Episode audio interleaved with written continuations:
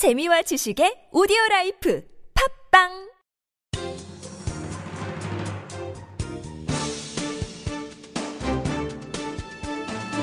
일간 사설 4월 17일 금요일 조선일보 사설 대통령 거부한 세월호 유족들 대한민국과 등지겠다는 건가?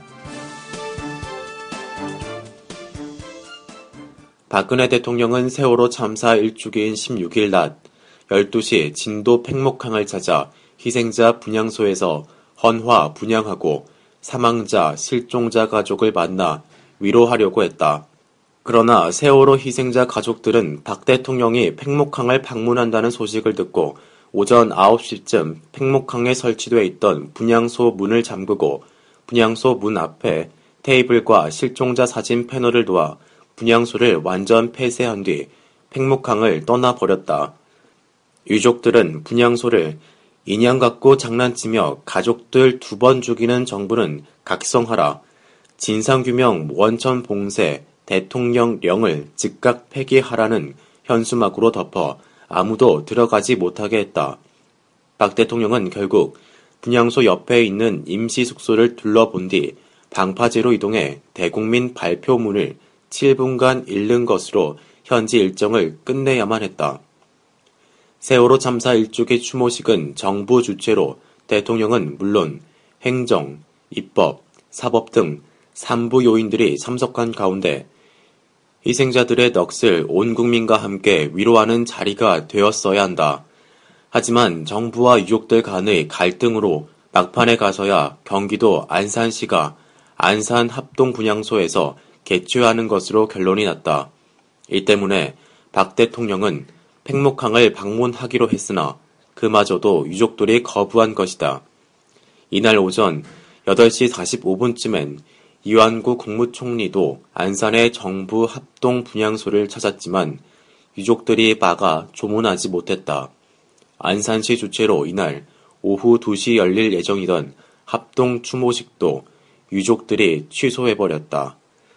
박 대통령은 담화문에서 가능한 빠른 시일 내 선체 인양에 나서도록 하겠다고 약속했다. 지난 6일 기술적으로 가능하다면 인양하겠다고 발언한 데 이어 인양을 공식 선언한 것이다.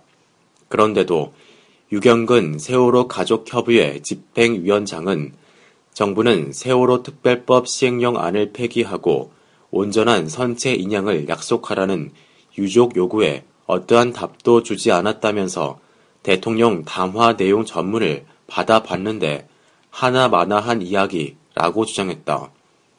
세월호 특별법 시행령 문제만 해도 그렇다. 애초 특별법은 특별조사위원회를 야당 추천 상임위원들이 맡은 소위원회 중심으로 운영하고 공무원들은 지원 업무를 맡도록 했다. 그러나 해양수산부가 시행령에서 공무원들이 통솔하는 사무처 중심으로 조사위를 운영하도록 바꾸었다.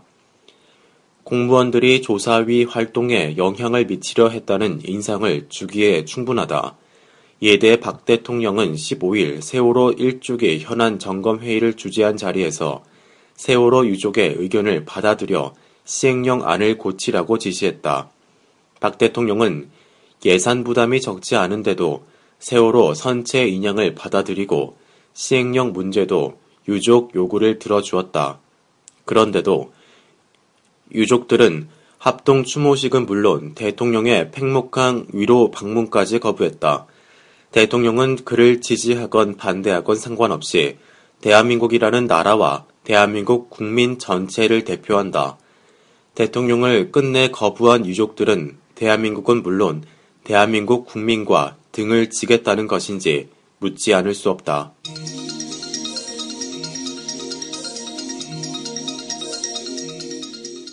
대통령 여 대표가 12일 뒤로 미룬 이왕구 총리 거취. 박근혜 대통령이 16일 오후 9박 12일 일정으로 남미 순방을 위해 출국하기 직전에 청와대에서 40분간 김무성 새누리당 대표를 급히 만났다. 애초 예정에 없던 일정이었다. 박 대통령은 김 대표를 만나기 위해 출국 시간까지 늦췄다. 김 대표는 회동 후 대통령에게 최근 현안들과 관련해 당내에서 분출된 여러 의견을 가감없이 전했다고 했다. 하지만 의견이 무엇인지는 구체적으로 밝히지 않았다. 박 대통령은 잘 알겠다. 다녀와서 결정하겠다고 답했다고 한다. 박 대통령은 의혹을 완전히 해소할 수 있는 길이라면 어떤 조치라도 검토할 용의가 있고 특검 도입도 마다할 이유가 없다고도 했다. 이날 회동의 핵심 의제는 최근 터져 나온 성완종 리스트 문제다. 무엇보다 성완종 전 경남기업 회장이 3천만 원을 줬다고 주장하는 이완구 총리의 거취 문제가 집중 거론됐을 가능성이 작지 않다. 박 대통령이 국내에 없는 12일 동안 이 총리가 대통령을 대신해 정부를 이끌어야 한다.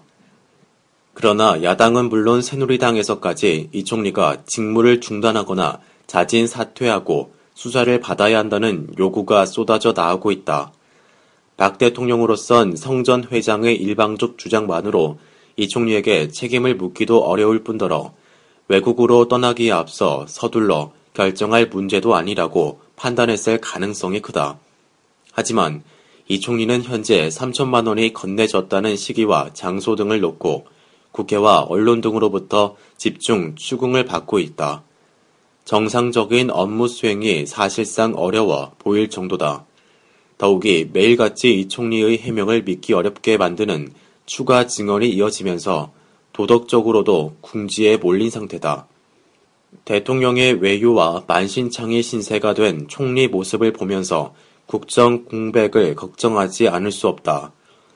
박 대통령이 이 총리 거취에 관한 결정을 귀국 이후로 미루면서 앞으로 12일간 이 총리는 불가피하게 대통령 직무대행 역할을 수행하게 됐다. 김무성 새누리당 대표는 당분간 당 정청 회의를 하지 않겠다는 방침을 밝혔다. 이 총리뿐 아니라 이병기 청와대 비서실장도 성완종 리스트에 오른 상태라 3자가 모이는 것 자체가 괜한 오해와 억측을 부를 수 있다는 이유에서다.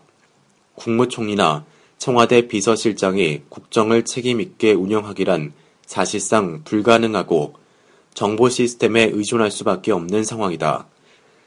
누구보다 여당이 이 비상 국면을 관리하는 데서 좀 더 책임있는 모습을 보여야 한다.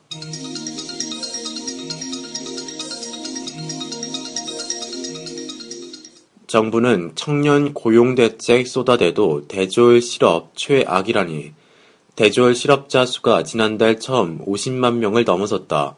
3월 기준 대졸 실업자는 2012년 37만 8천여 명에서 2013년 42만 1000명, 2014년 46만 2천명, 올해 50만 1000명으로 가파른 증가세를 나타내고 있다. 대졸 실업자가 급증하고 있는 것은 청년 실업 문제가 갈수록 악화되고 있다는 사실을 보여준다. 실제 20대 대졸자의 1분기 실업률은 9.5%로 작년 같은 기간보다 1%포인트 상승하며 역대 최고를 기록했다. 지난 10년간 정부가 내놓은 청년 실업 대책은 20개가 넘는다.